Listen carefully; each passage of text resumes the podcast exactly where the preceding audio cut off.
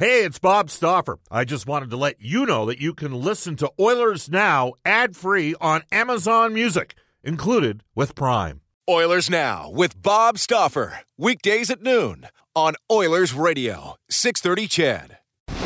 We return to Oilers Now with Bob Stauffer. Brought to you by Digitex. Office supplies at huge savings? Yeah, Digitex does that. D I G I T E X dot C A on Oilers Radio, 630 CHED. It is uh, 133 at Edmonton.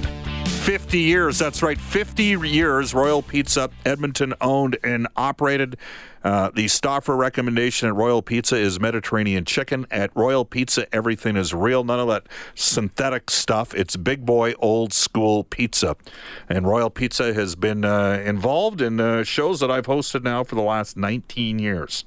Uh, so uh, they're loyal and, and they're definitely the place to go to. The best pizza in the city now, 14 locations in the city of Edmonton. Edmonton owned and operated for 50 years. For menu locations, visit royalpizza.ca. Download the Royal Pizza app from the App Store. We are joined by the uh, Oiler Entertainment Group's President of Business Operations, the COO, Tom Anselmi, who's been kind enough to uh, stay an extra 10 minutes. So, Tom, I'm going to hit you with some questions that we've got here. Just the first one, those on hockey. Uh, this one comes in, Bob.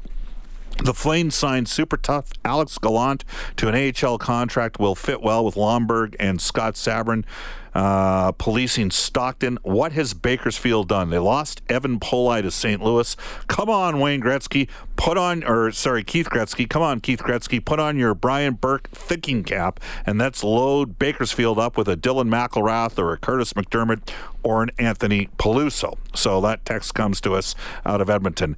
Um, all right, on Evan Polei, you got an NHL deal. We should establish that with St. Louis, so all the more power to him. You mentioned in the uh, text Dylan McIlrath, former Moose Jaw Warrior, Kurtis MacDermid, who played with McDavid and Erie, and Anthony Peluso.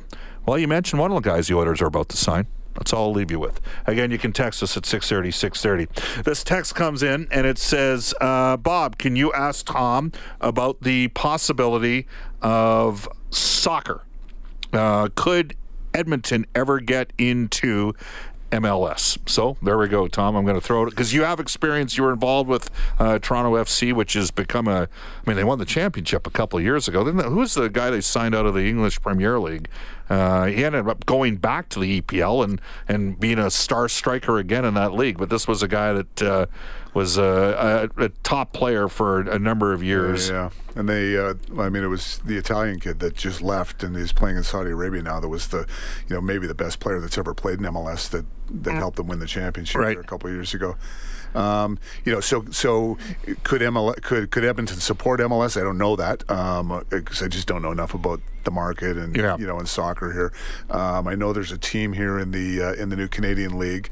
Uh, don't know much about it. Um, I do know the folks behind the Canadian League, and it's an interesting concept. You know, MLS has changed so much. Like when we. Uh, you know, in, in a market like Toronto, where, where soccer is, is pretty is pretty significant, uh, the perception was that it, it had failed professionally a number of times, and you know, right. the, the Euros wouldn't support North American soccer and those kind of things and uh, we kind of dipped our toe in the water. Franchises were ten million dollars at the time, and I think it was another ten million to invest in the building and uh, you know franchises are about 150 million now, and uh, you know the league has got a lineup of people wanting to wanting to expand. So um, you know, so it's been a, an enormous growth story, an enormous success story, and um, and you know Toronto FC has become a significant sports brand in that market, and uh, and saw and it's helping grow the game in Canada. So it's you know it's all good. Um, you know, is there a is there a, a, soccer play for us here? Yeah, maybe. I don't know. I just don't know enough about the, the current situation. And uh, but I love the game. I think we're only seeing the tip of the iceberg here in in North America, and uh, and it's only going to grow. Uh, all right. So I, I, mean, I can recall back to the days of the Toronto Metro Croatia. Yeah. And what what happened in the old days of the NASL for our, and some of our listeners would remember this is whichever ethnic group gained control of the, the management and the coaching, that's sort of the type of players. So in Edmonton here, we had a heavy Dutch influence with the Edmonton uh, Brickmen, which were owned by Peter Pocklington. Uh, and, and, then there was a little bit of a finished run. We had a guy named Kai Haaskivi, uh, who was uh, really good in indoor soccer as well. But it, it, it did, you know, and the NASL didn't work. I mean, they had sort of past their prime. You know, like by the time Pele came in, you know, he, he, and international soccer was different back then too. It was nowhere near like now, where it's mammoth transfer fees and and that sort of thing on players. Um, now that said, you can make an argument that uh, MLS has you know got uh, who's the guy that plays in uh, Los Angeles right now? Uh, the big six foot five, yeah, the Swedish guy. The yeah. Swedish guy, yeah, yeah, uh, Ibrahimovic. They got him sort of on the downside of his career, and uh, David Beckham downside maybe on his career as well. It's not like you know, you're. You know, a lot of people think Christian uh, Cristiano Ronaldo will ultimately end up playing in Miami. I think he might even be part owner of that team. So it's it, it's kind of an interesting. 150 million bucks now for expansion rights. Something like that, yeah. Yeah, and you guys got in for 10 million dollars. Yeah. That worked out okay. Yeah, so that was a that was a, that was a good one, and they, they won a couple of years ago. Another text has come in. Uh, Bob, could you ask Tom about his thoughts with regards to female professional hockey and what would be some of the important things um, that should have to happen or sh- uh, for our Olympians uh, to have a place to play uh, between the Olympics that comes out of Slave Lake. So here's one of the questions because they just wrapped up the World Cup. Equal pay, equal pay, equal pay. Uh, the women's league basically folded in Canada. Where do you get the money from? Boy, we can sit here and talk about this forever. I mean, you, know, you, you start with uh, the women's game is growing like crazy, which right. I think it's the fastest growing sport in Canada right now, if I'm not mistaken. It, it and soccer are kind of neck and neck, um, and so anything that you know that um, that um, gets girls playing is a good thing. And obviously, a sport grows if there is something that kids aspire to, and it's either at the Olympic level or the professional level or both. Uh, and that's how the pyramid works. Um, you know, the, the two leagues have, have both folded or whatever the heck's going on. The Canadian yeah. League folded, and everybody's sort of waiting to see what the next move is. Um, you know, the, the question I saw something on Twitter the other day after the World Cup when the whole equal pay thing came out, and somebody was saying, um, as a percentage of of uh, the uh, the revenue generated, the women were actually getting a higher percentage than the men.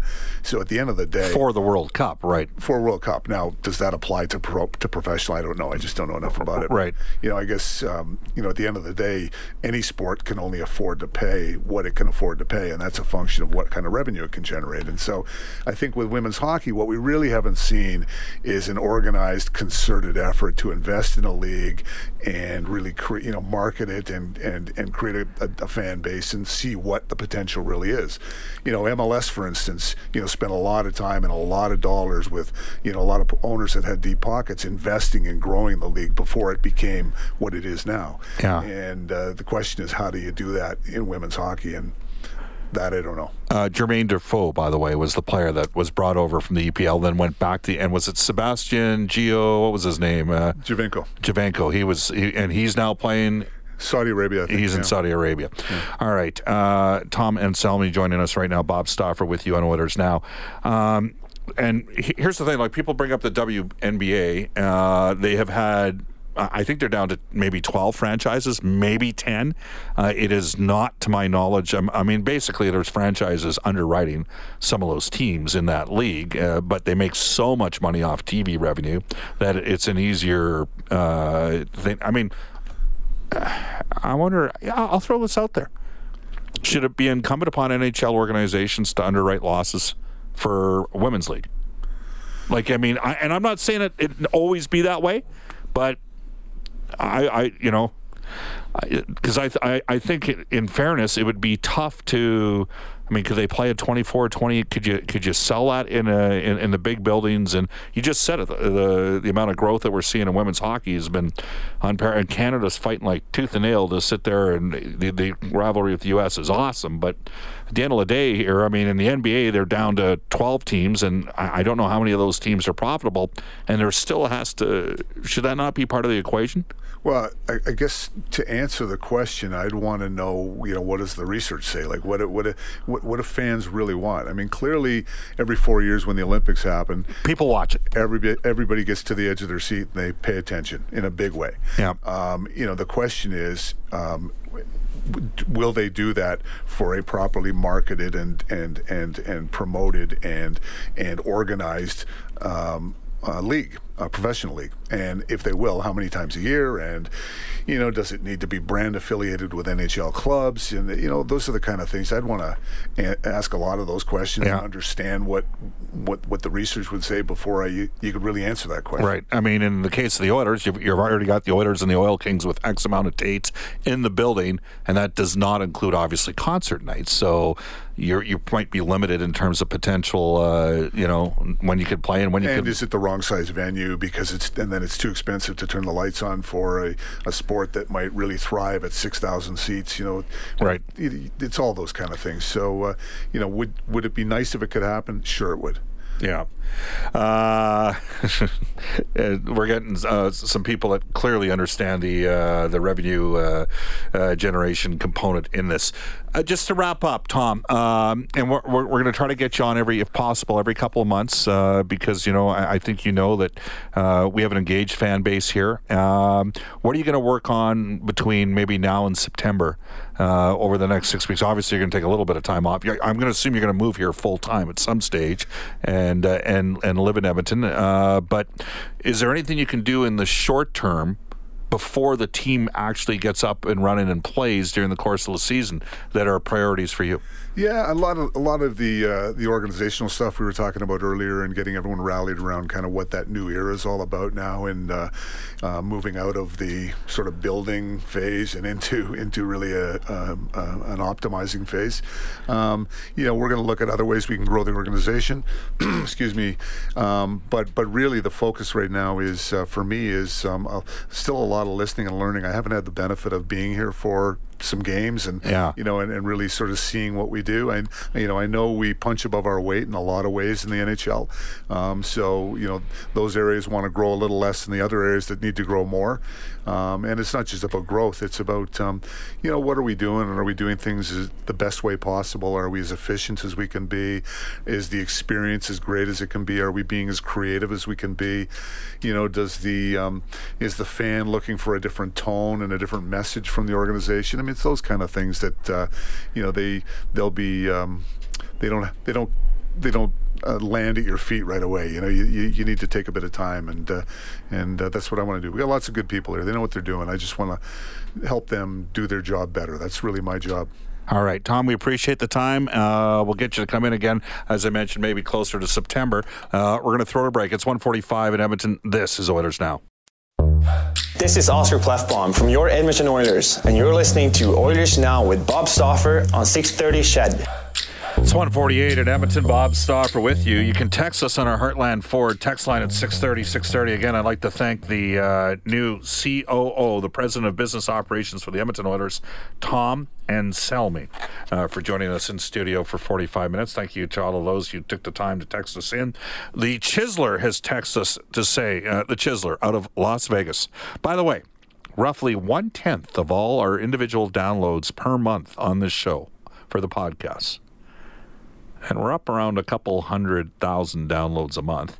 Um, one tenth comes from the United States. The Chislers down in Vegas. He says, Bob, I am not a legend in this community.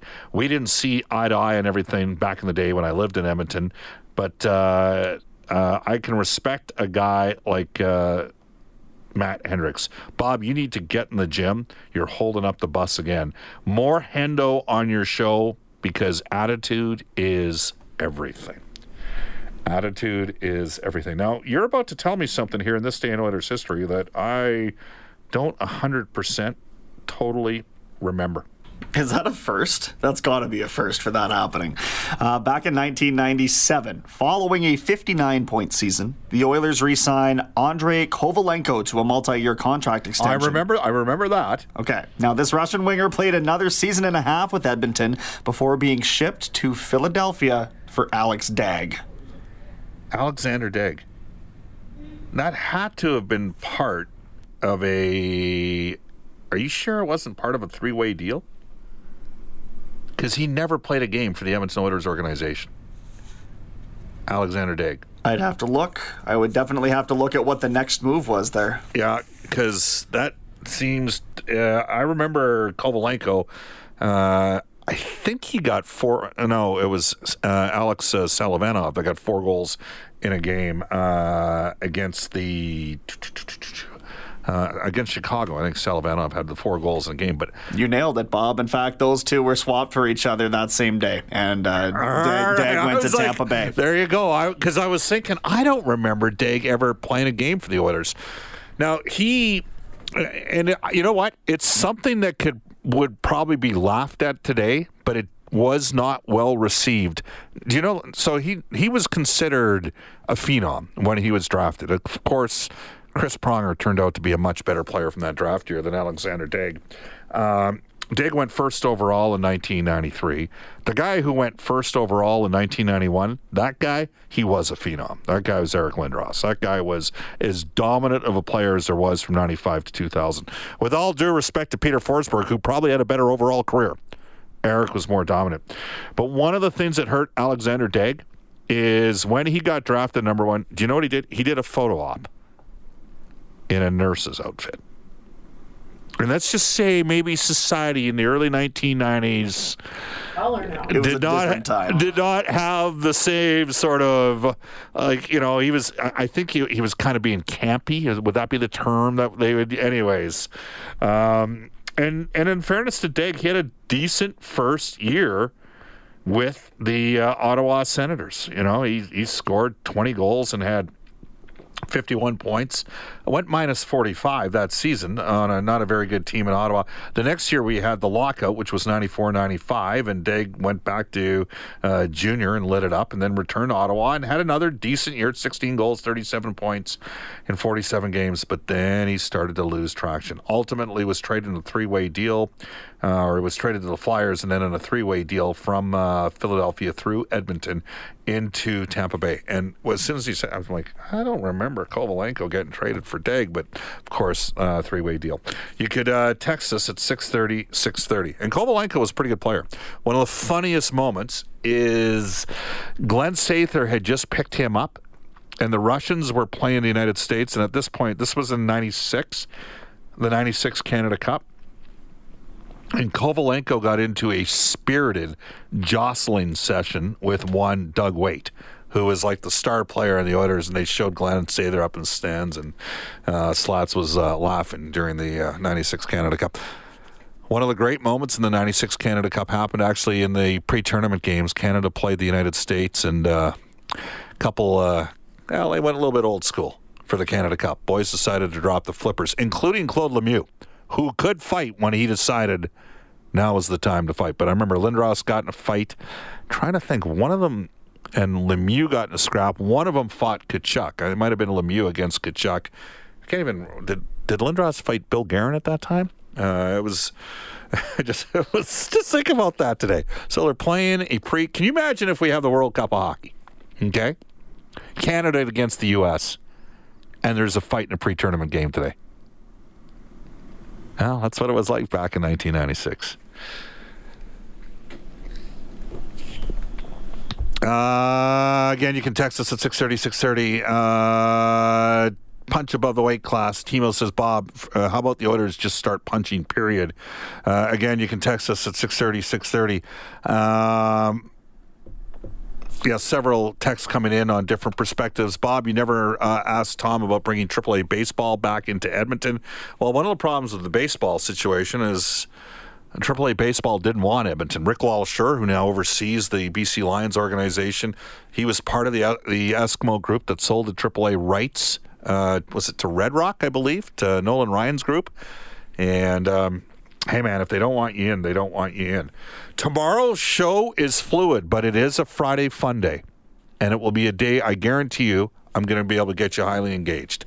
We're going to have some fun as we head off into the weekend. Again, tonight we've got the Eskimo game. The pregame show's at 6 o'clock kickoff at 8 o'clock. I'd like to thank our guest today, former Oiler, now with the Minnesota Wild in a development role, one of the great guys uh, that's come into this market over the last several years. One of two players that I've gone to management and said, you got to hire this guy in development. Matt Hendricks. I'd also like to thank Dave Campbell and Oiler Entertainment Group's President of Business Operations, Tom and Selmy. Up next, a global news weather traffic update with Carrie McCarthy, followed by the 6.30 CHED Afternoon News with guest host Kelsey Campbell. So long, everybody, from Oilers Now.